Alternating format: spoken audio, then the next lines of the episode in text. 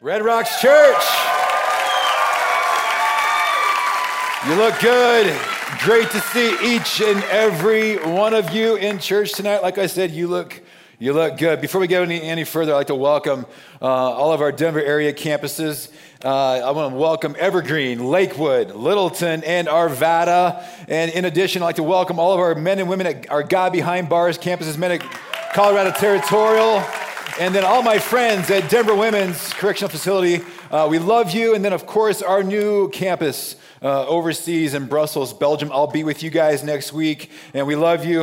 Um, well, welcome again. Once again, my name is Scott, and I'm one of the pastors on staff here, and it is an honor uh, to be with you, and a kind of a scary honor too. Really, I'm not. I usually like to be back behind the scenes and doing other type of pastoral stuff, and so, and I have a whole new appreciation for what Chad and Sean do. Just after, uh, just kind of grinding it out this week and, and studying, they have. It's not easy putting words together and thoughts together and hearing from God on behalf of an entire church, and so um, that is at least until I saw the video I'm about to show you, and and this is my Christmas gift to you. So you're welcome in advance. Merry Christmas. Oh, this would only happen to me. This is glass. This is a metal hammer, and it's not breaking. I'm trying to be cool, Pastor, with the illustration up here. Awesome. Nope. All right. Overdid it. Hi there. Woo! Merry Christmas. I cannot talk this whole weekend. I've got the spirit of Elmer Fudd. I'm like, hey, whoa, thank you for coming to church. He's just like, boom. Oh my word, sorry. I didn't think that through. On your way out for your last service at Red Rocks ever, please enjoy an abundant amount of candy.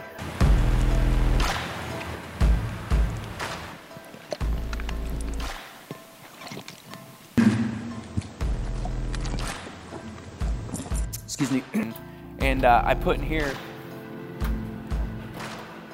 Surprise! Uh, someone, Sean pops out. Buy my book. now, as husbands, if we're going to love our wives as li- wives love as husbands, start that over, Chad. If we are going to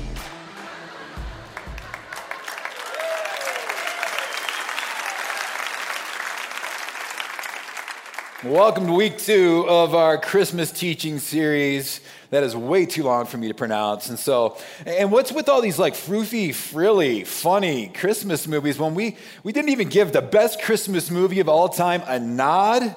And that's the Christmas movie where John McClane, played by Bruce Willis, declares war at Nakatomi Towers. And the terrorist Hans Gruber, Chris Rock's the chauffeur. It's a great, Die Hard. Come on, the greatest Christmas movie of all time. Man, and, I think I think it's my favorite because, and it's really more like Christmas, I think, than any of the movies we showed on that video. I mean, after all, the first Christmas was, you know, it was gritty and dirty. There's the, the terrorist Herod running around trying to kill Christ. And, and I, I just, there's more action, you know? And so I think that actually had more. Anyway, hey, I, wanted to, I want to start by defining, just by, by summing up Christmas according to God's word. Just, some, just going to sum it up in, uh, in essence. Christmas means God understands us.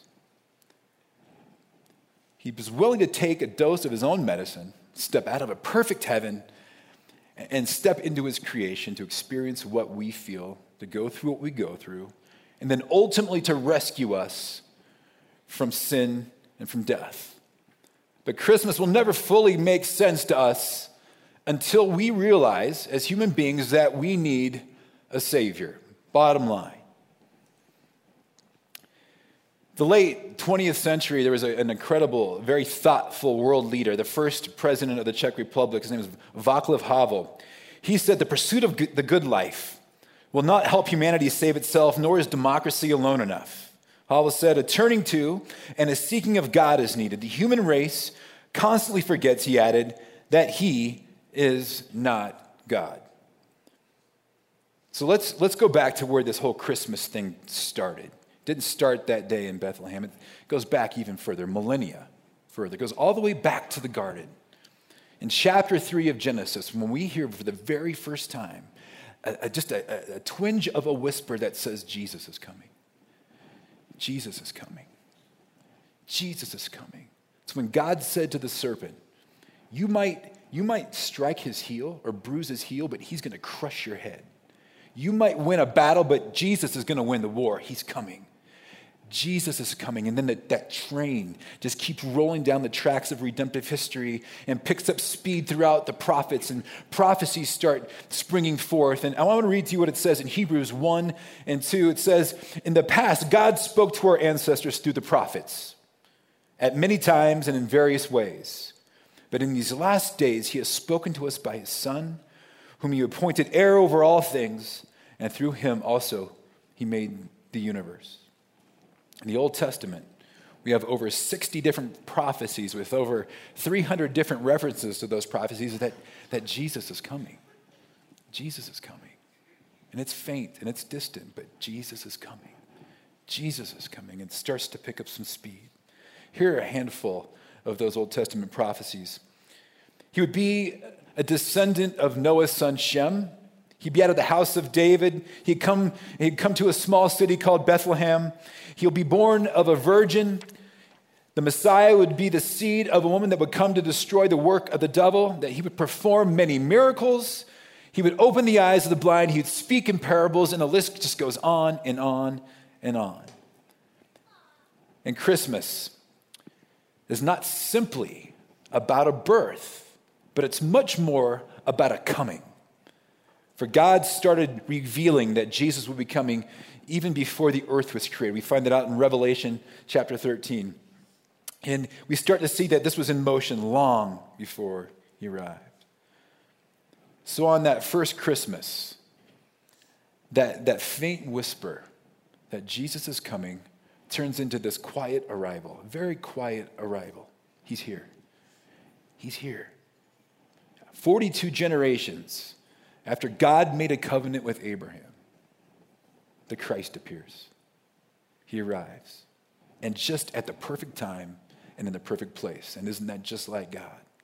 And the perfect place being Bethlehem, because that, that made the fulfilled the prophecy, but in the perfect time. I mean, the stage was set at the time Christ arrived, arrived to, to get that good news out all across the world. I mean, the Roman world had developed to where there's now roads throughout all of the civilized countries and civilized world. The Greek language was now the most common language, and people could now communicate faster and better throughout these world, this world as they traveled. The stage was set, but it was also the darkest time in spiritual history. It was 400 years of spiritual drought before, between the Old Testament, the end of the Old Testament, and the beginning of New Testament. We call that the intertestamental period. It was some dark times. And just when people started thinking that God might have forgot about them, he came he showed up.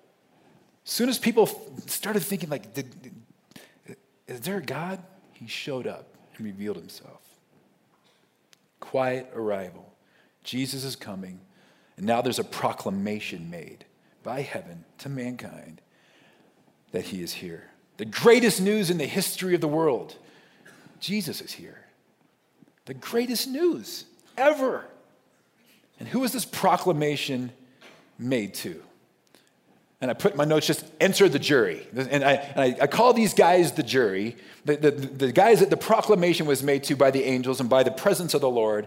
And it's because, have you been to jury duty? Been selected, have you been selected for a job you just never, ever wanted to do? Let's take a look at these guys. Luke 2, 8 through 18. And there were shepherds living out in the fields nearby, keeping watch over their flocks at night. An angel of the Lord appeared to them, and the glory of the Lord shone around them, and they were terrified.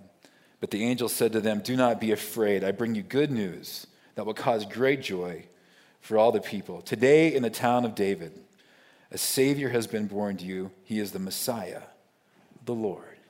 The greatest news the world's heard. Why did God reveal it and proclaim it to these guys? Why the shepherds? There's a Savior that's come to take on God's wrath in your place. The greatest news. Why to these guys. They had heard the whisper, and now they have heard the proclamation. This is the high point of redemptive history. This is the greatest moment, the greatest news in the history of the world. A Savior has come. These simple shepherds will be the first people on the planet to hear the gospel, and they would be the first people to share the gospel. So why the shepherds? And so that's what I was asking. As I was studying, I just started going like, why these guys? I mean, there has to be more than what I'm reading at just face value, right? I mean, could there be? So what I did was I did an old, like an entry level hermeneutical, like Bible college Bible study. It's called a 30 for 30. I, I call it 30 for 30. It's when you take a, a portion of scripture and you want to dig and mine it and find out more about it and just start the study. You do this 30 for 30 for 30 minutes. You sit down in a quiet room, you and God and the Word of God, and, and you begin to pick it apart for 30 minutes. And you, you begin down to write as many possible truths, 30 truths you try to get to in 30 minutes about, this, about the Scripture. So after about three minutes, I think I wrote down everything I, I thought that existed. Uh, maybe five or eight minutes or something like that. Then I'm like, man, okay, that's not, this exercise is supposed to bring out more, so I'm gonna, I'm gonna endure it. And then it's not until about minute 24, 25, and beyond that, that you start to find some illumination from the Holy Spirit. And like, there's more there. And so what I discovered was that God revealed, I think first, He revealed to these shepherds this, the best news, the greatest news the world's ever heard because of their status. I wrote it down. I think, I think it has something to do with their status. These guys were outcasts. But this is when we have to kind of question God's marketing strategy, you know? Like, really? I mean, the greatest news in the history of the world, and you're gonna, you're gonna share it first with the, with the shepherds, the outcasts? I mean, if I would have been the PR agent, the public relations guy on this, I would have taken this and run with it. I would not have gone to the shepherds. In fact, they would be literally the last people on earth I would have gone to with the greatest news.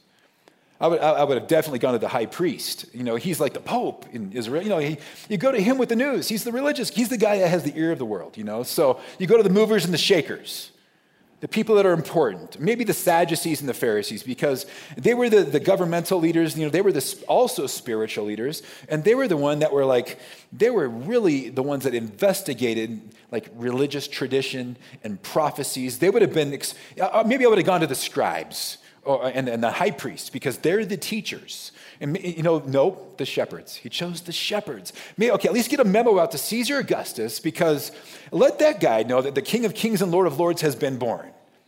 No, these guys are PR nightmares. Nightmares. They're outcasts, the lowliest of the low. I mean, they were dirty. They slept uh, right with their animals, and, and, they didn't make next to anything. They didn't make any wages, hardly anything. They didn't have a trade. They were uneducated. They were untrained. They were unskilled. In fact, this job was mostly resign, uh, assigned to kids because it was so easy to do. They were also frowned upon, not just looked down upon, but frowned upon because they weren't able to keep the, the Sabbath. They had to work seven days a week, and so they had to they had to break the Mosaic law. And when studying how, how, they were looked at in, in Hebrew culture, I looked at what the Mishnah said, which is kind of like a rabbinic um, concordance or like commentary on, on the Torah, which is the first five books of the Bible uh, in the Old Testament. And, and here's, here's what the Mishnah said about, about how Hebrews should um, steer their kids away from becoming shepherds. Here's, what it says A man should not teach his son to be a donkey driver or a camel driver or a barber, I don't know what they got against barbers, but, or a sailor or a herdsman, a shepherd or a shopkeeper, for their craft is the craft of robbers. So these guys are outcasts, breaking Mosaic law. They're known to be criminals. They really are the lowest of the low. They're the least special people of all. But isn't that the point? And isn't that just like God? To reveal the greatest news in the history of the world to the lowest of the low, the humblest of the humble, the shepherds. Listen to what Isaiah 61 says in verses 1 and 2. It's really the voice of the pre incarnate Christ speaking through the prophet Isaiah. He'll later um, fulfill this prophecy in Luke 4, verse 18. It says, The Spirit of the sovereign Lord is on me, because the Lord has anointed me to proclaim good news to the poor. He has sent me to bind up the brokenhearted and to proclaim freedom for the captives and release from darkness for the prisoners, to proclaim the year of the Lord's favor and the day of vengeance of our God, to comfort all who mourn. The shepherds would have qualified for that. No one chooses to be a shepherd except Christ. Jesus would show up to these guys. God would show up through his angels and his presence to reveal Jesus to these guys. Because Jesus too would spend his life here on earth as an outcast, just like them. Think about it. He, he was a, of illegitimate birth, at least that his world thought that. He was poor, as evidenced by the manger he was lying in. He was rejected and publicly, publicly humiliated by his friends and everybody else in society. The Bible even tells us that we as human beings esteemed him not, especially based on his outer appearance. He was an outcast. But I also think that God chose these guys to reveal this news to, this proclamation that Jesus is here. It's not just a whisper that he's coming anymore, it's that he's here because of their sheep as well, not just because of their status, but their sheep had something to do with it. So I began to study, and I just started doing some work, and I, I remembered some passages back in, in Micah that, that were prophetic, and I started studying these, and we all know, I mean, they all knew, the people at this time, they all knew that the Messiah was supposed to show up in Bethlehem. Look at Matthew 2, uh, verses 5 and 6. He says, When he called together, and he being Herod, all the people's chief priests and teachers of the law, he asked them, where the Messiah was to be born. In Bethlehem of Judea, they said, they replied. For this is what the prophet has written, speaking of Micah. But you, O Bethlehem, in the land of Judah, be, are by no means least among the rulers of Judah, for out of you will come a ruler who will shepherd my people, Israel. Now, the prophet Micah foretold that the Messiah would be, to be, was to be born in Bethlehem. But a few verses before that, in Micah chapter 4, verse 8, he reveals that the kingdom of God is to be ushered in to this world in a place called the Tower of the Flock, which is just right outside Bethlehem, actually. It's actually uh, a, fielded area just outside of Bethlehem, between Bethlehem and, and Jerusalem, where shepherds would actually keep track and, and they would herd and they would shepherd the temple flocks, the flocks that were used for sacrifices. Back then, before Christ, before his, his, his pardoning of our sins, after embracing him. To get forgiveness of our sins, we know that we had to, people had to actually sacrifice animals. It was in this area, Migdal Eder is what it was called, the temple, the tower of the flock, is where these shepherds would be shepherding this temple herd. These weren't just ordinary shepherds, these were Bethlehem shepherds. These weren't just ordinary sheep, these were Bethlehem sheep. These were spotless and stainless sheep, without scar, without blemish, because that's the kind of sacrifice that it took. They had to be perfect. And Jesus shows up to these guys because they would get it. God shows up to these guys proclaiming Jesus because they would get it. Not just because they were outcasts. He said, they said Savior. There's a Savior, and they would know what that means. Jesus came to these shepherds because they were outcasts, and he would be an outcast. He came to these, these uh, temple flock shepherds because he too would become a spotless lamb that would die for the sin of mankind and once and for all. But the cardinal purpose I think he showed up to these, these shepherds was based on their role. I mean, I think he showed up to these shepherds because they were shepherds. And think about what a shepherd does they're caretakers, they're protectors, and they're watchers and they're guides. And lest we look down on them for their role and for what they do, we have to be reminded of, of what, who God says He is. In Psalm 23, even, He says, He, he calls Himself the shepherd. Israel's national heroes, Abraham, Isaac, and Jacob, and David, King David, they were all, Moses, they were all shepherds. In fact, it's kind of cool to think that in these very fields where these, where these shepherds received this news, this proclamation, the greatest news in the world, it could have been the very same spot, or at least in the same vicinity, that David sat down and wrote the 23rd Psalm, The Lord is my shepherd. For these were David's fields. These were David's father Jesse's fields, just outside, just outside the city of David. Their role was important. Jesus also called himself the Good Shepherd that lays down his life for his sheep. The Lord appeared to these guys because, like them, he was an outcast. His son would be an outcast. Angels appeared to these guys, and the Lord's presence appeared to these guys because Jesus himself would also be a sacrificial, spotless lamb, led to the slaughter on our behalf. And, and, and like them, Jesus would come as a shepherd. Now, I too was, was selected for jury duty, like when I was 13, okay? So uh, it's hard to explain. Like, I, I was in youth group at church, and there was an opportunity to go with our youth group to we, we, lived in california went to sacramento to a youth convention where there was thousands of kids. And i didn't really want to go but the speaker that year was lisa Whelchel, and she was blair on the facts of life and i loved her. She was hot okay? Remember blair? Blair? Facts of life? So i'm like okay i'll go. It's 1984 blair you know blair's the speaker. Evidently she's a christian. And so i'm going to go. I'm going to get as close to blair as i possibly can. It was worth my trip. But it was there it was there that i, I got called for jury duty um, she, she made the statement. She said, she called all the students down. She said, if in fact you're here today in this service and you want to hear from God, I want you to get up, get out of your seat, come down, and just say, God, I want you to speak to me. And so it wasn't just that I wanted to get closer to her. I wanted to really wanted to hear from God. I did. So I got up out of my seat. I went down as close as I could because there was a lot of kids. I kneeled down, and in almost the moment that I said, God, I want to hear you, every single cell in my body heard God call me to be a pastor. I can't explain to you. I can't tell you what it was like. It wasn't audible. It was just God called me to be a pastor. I, and I didn't want to be. And here's why I immediately got up and went back to my seat and I didn't pray for five years. Five, I didn't want to hear God talk to me again. I mean, Chad and I, we come from a long line of pastors. We don't want to be, we didn't, neither of us wanted to be pastors, okay?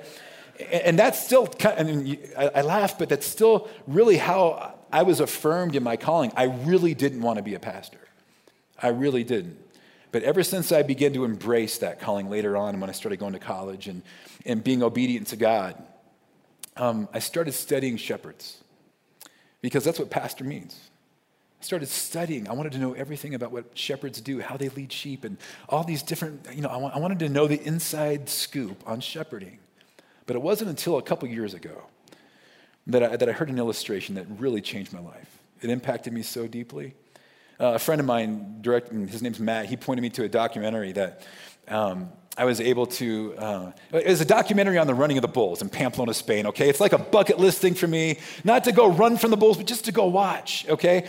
And so I, I studied this, and you guys have seen the running of the bulls on TV or on movies. It's when these death wish guys and ladies dress up and they run from the bulls, mostly pretty drunk, I think, too, and through the streets of Pamplona, Spain to get to the city center through these very narrow alleyways and, and just try not to die. You know, and so um, I started studying this and I started watching this and doing more research on it. And I realized that there's three different characters in the running of the bulls. There's, first of all, these guys right here. There's, there's bulls.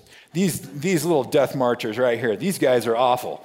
They're just 2,500 pounds of pain, right? And so there's usually about 12 to 15 in a herd that run through the streets at a time with about 50 people running from them, which are the other character in this running of the bulls scenario. They wear white and with red belts and red scars, and they try not to get any more red on them with blood. I, I promise you that. So the bulls chase these people, and these people do everything they can in their power to run as fast as they can and not fall lest they get trampled on and, and, and killed.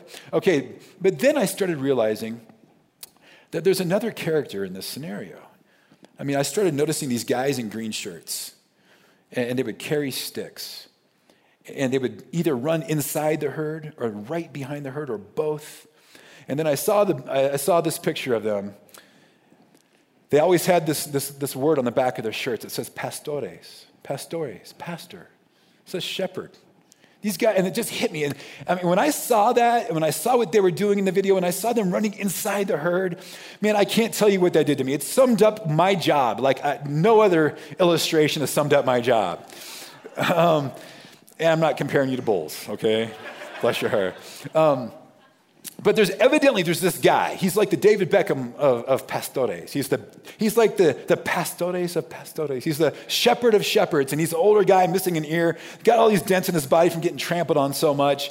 And they were interviewing him, and I was just mesmerized by this guy because after all, he's a pastor. And they'd say, like, why do you do this? He's like, oh, it's a family tradition. You know, it's, it's in our bloodline, and we do it because we love it. And they're like, how do you get to run right inside the herd? I mean, how do they let They let us do it because they know us.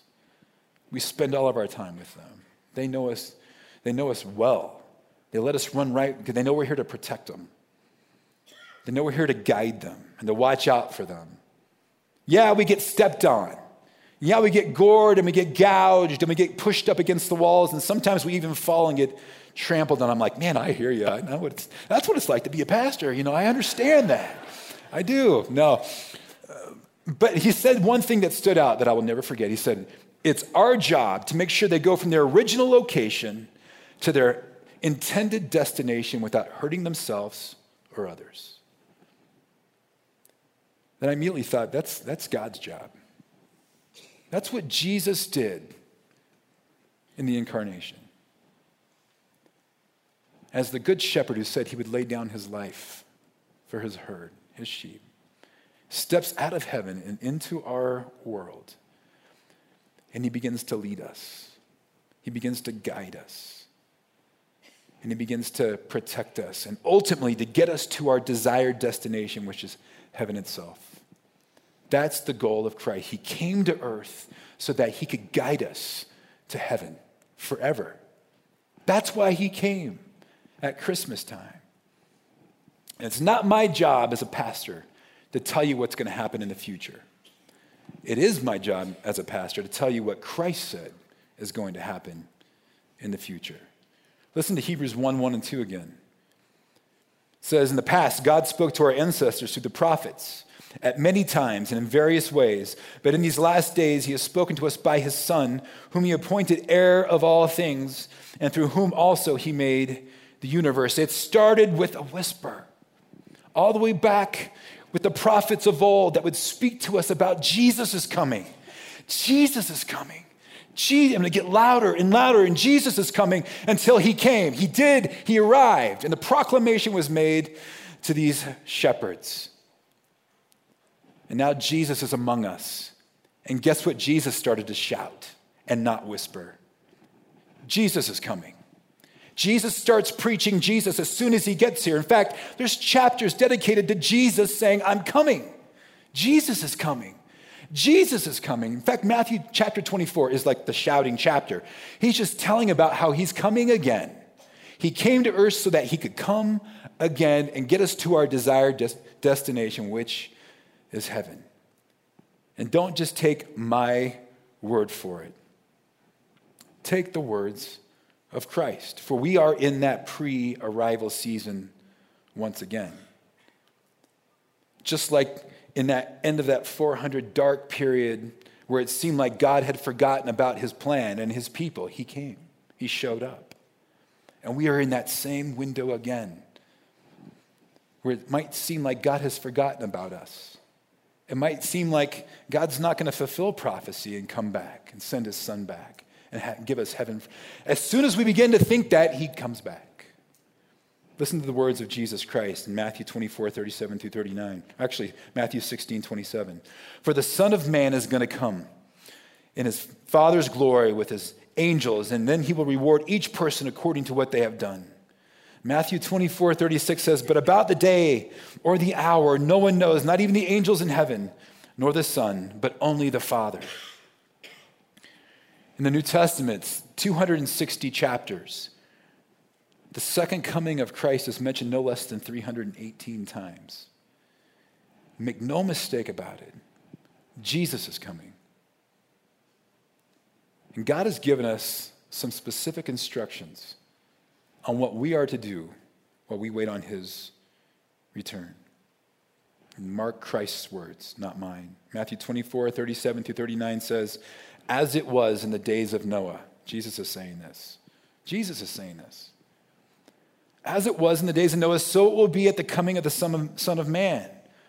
From the days before the flood, people were eating and drinking and marrying and giving in marriage up till the day Noah entered the ark. And then they knew nothing about what would happen until the flood came and took them all away. That is how it will be at the coming of the Son of Man. Matthew 24, 40 through 44 says, Two men will be in a field, he says. One will be taken, the other left. Two women will be grinding with a hand mill. One will be taken, the other left.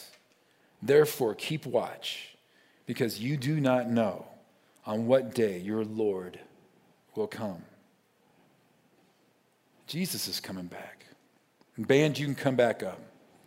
Started with this whisper Jesus is coming. Throughout all of redemptive history, all of the Old Testament timeline was Jesus is coming. The prophets told us. He arrived, and now the Son of God tells us that Jesus is coming. Get ready. So, what are we supposed to do as the church, as followers of Jesus Christ? What are we supposed to do? First, we are supposed to be watching for him. Luke 12 37 says, Blessed are those servants whom the master, when he comes, will find watching. In other words, we just shouldn't get caught up in the things of this world, especially things that we got caught up in when we were non believers or that other non believers. Jesus, God says we, we are in this world, yes, but we're not of this world. Bible tells us we shouldn't even be worrying about the, what we should eat or drink or wear. It's kind of funny. Last night I was talking to my son about speaking today, and he was like, Dad, what are you going to talk about? And I was telling him what I was talking about. I was like, Hey, Dad, what are you going to wear? He's 12, okay? He's like, Dad, what are you going to wear? And I'm like, oh, probably what I always wear. And he's like, I think you should wear skinny pants, skinny jeans. He's like, really? Uncle Chad and Sean wears them, and all the youth pastors wear them. And I'm like, hey, I said, literally, I said, Jesus will return for his church before I wear skinny jeans. they don't make, they don't make husky, husky skinny jeans. I've, I've found that the more and more I watch for the return of Christ and for the building of his kingdom, the more I hear in my heart and in my soul, it just doesn't matter. So many things just don't matter. The pursuits of this world, money, so many things just don't matter. What matters is what lasts for eternity, not just a fraction of, a moment that we have on this earth. Second, we should be ready. If you find yourself in a place tonight, and if the Lord were to come back, you'd feel unready. You'd be living in a way that would, it would shock you if the Lord came back. The Bible tells us we're, we're supposed to be ready over and over and over again. Read Matthew 24 this week in your devotional time. Third, we should want to become more like Jesus Christ every single day. 2 Peter 11 through 14. Here's some snippets. You ought to live holy and godly lives. So then, dear friends, since you are looking forward to this, make every effort to be found spotless and blameless and at peace with Him. Fourth, we should be anxiously awaiting His return. Have you ever been waiting for someone to get home? I just had, man, probably the, the most incredible situation like this when my daughter, when I picked up my daughter at the airport after her first two months of college at, at Thanksgiving. And I was so excited. I was jumping for joy. And she's just like, hey, Dad, how you doing? And I'm like, ah. You know, I'm so, I'm so excited, you know. It's like when our kids, our teenagers, our 16, 17, and 18 year olds are waiting for us to get home from work. Are you kidding me? They want us to go back to work. It's our four and five year olds and our three and two year olds that are waiting for us at the window and the door. And they're, they're waiting for us to get home because they want to play and they want to wrestle and they want to eat and they want to play and color and they want to hug and, and they're waiting for us to get home. That's the kind of anxious awaiting I'm talking about. We should be anxiously awaiting the Lord's return. Hebrews 9 27 and 28 says, Just as people are destined to die once, and after that to face judgment, so Christ was sacrificed once to take away the sins of many. And he will appear a second time, not to bear sin, but to bring salvation to those who are waiting for him. And finally, we should be working. We should be working. John 9, verse 4 tells us that there's a day coming that it's all going to come to an end. It says, Work well this day, for night is coming when no man can work. By watching and being ready, we're showing faith, but by watching and then working, we're putting faith and action together. This is a great season to start inviting people into your life and into your world to share Christ with them by any means possible. I don't know about you, but I have a lot of really good friends who just don't know Jesus Christ. The whole thing, the whole concept either insults their intelligence or it just they don't believe it or they've had a bad experience or they just haven't they just haven't had the faith yet to believe in Christ. My heart, my heart yearns for them. You know what? I, I want to encourage you guys to think about this. Think about people you can invite to church over the next couple weeks. These next two weeks are designed for you to bring people who need to hear about Jesus Christ. And I say that shamelessly because Chad and I, our dad, our dad was invited to church out of a non Christian family. He, he grew up in a non Christian family. He was invited to church by a neighbor when he was a child, and he accepted Christ. So I, I don't know where, I don't know what would have happened if they hadn't invited my dad to church. We need to be working because we have that window of opportunity to put our faith in Christ and then to help other people discover Christ as well. And that, that window is going to close sometime. It's going to close at one point. There's a recurring theme in the Bible, and that's this. As you read it, you can't help but to notice it. Jesus is going to come to this earth twice. He came the first time as an outcast to the outcasts. He came the first time. He came the first, the first time to these shepherds of these spotless lambs to reveal himself as a spotless lamb. He came the first time to these shepherds to reveal himself as the shepherd who would lay down his life for his sheep. But he's coming back the second time to be the King of kings and the Lord of Lords. It's going to look a lot different. It's going to look a lot different, a lot different. He came humbly the first time, so he was approachable. But he's coming back as King of Kings and Lord of Lords. And people are going to miss Christmas this year unless they realize that they are poor without God and are outcast themselves without the Lord. They're going to miss Christ this year unless they realize their need for a Savior.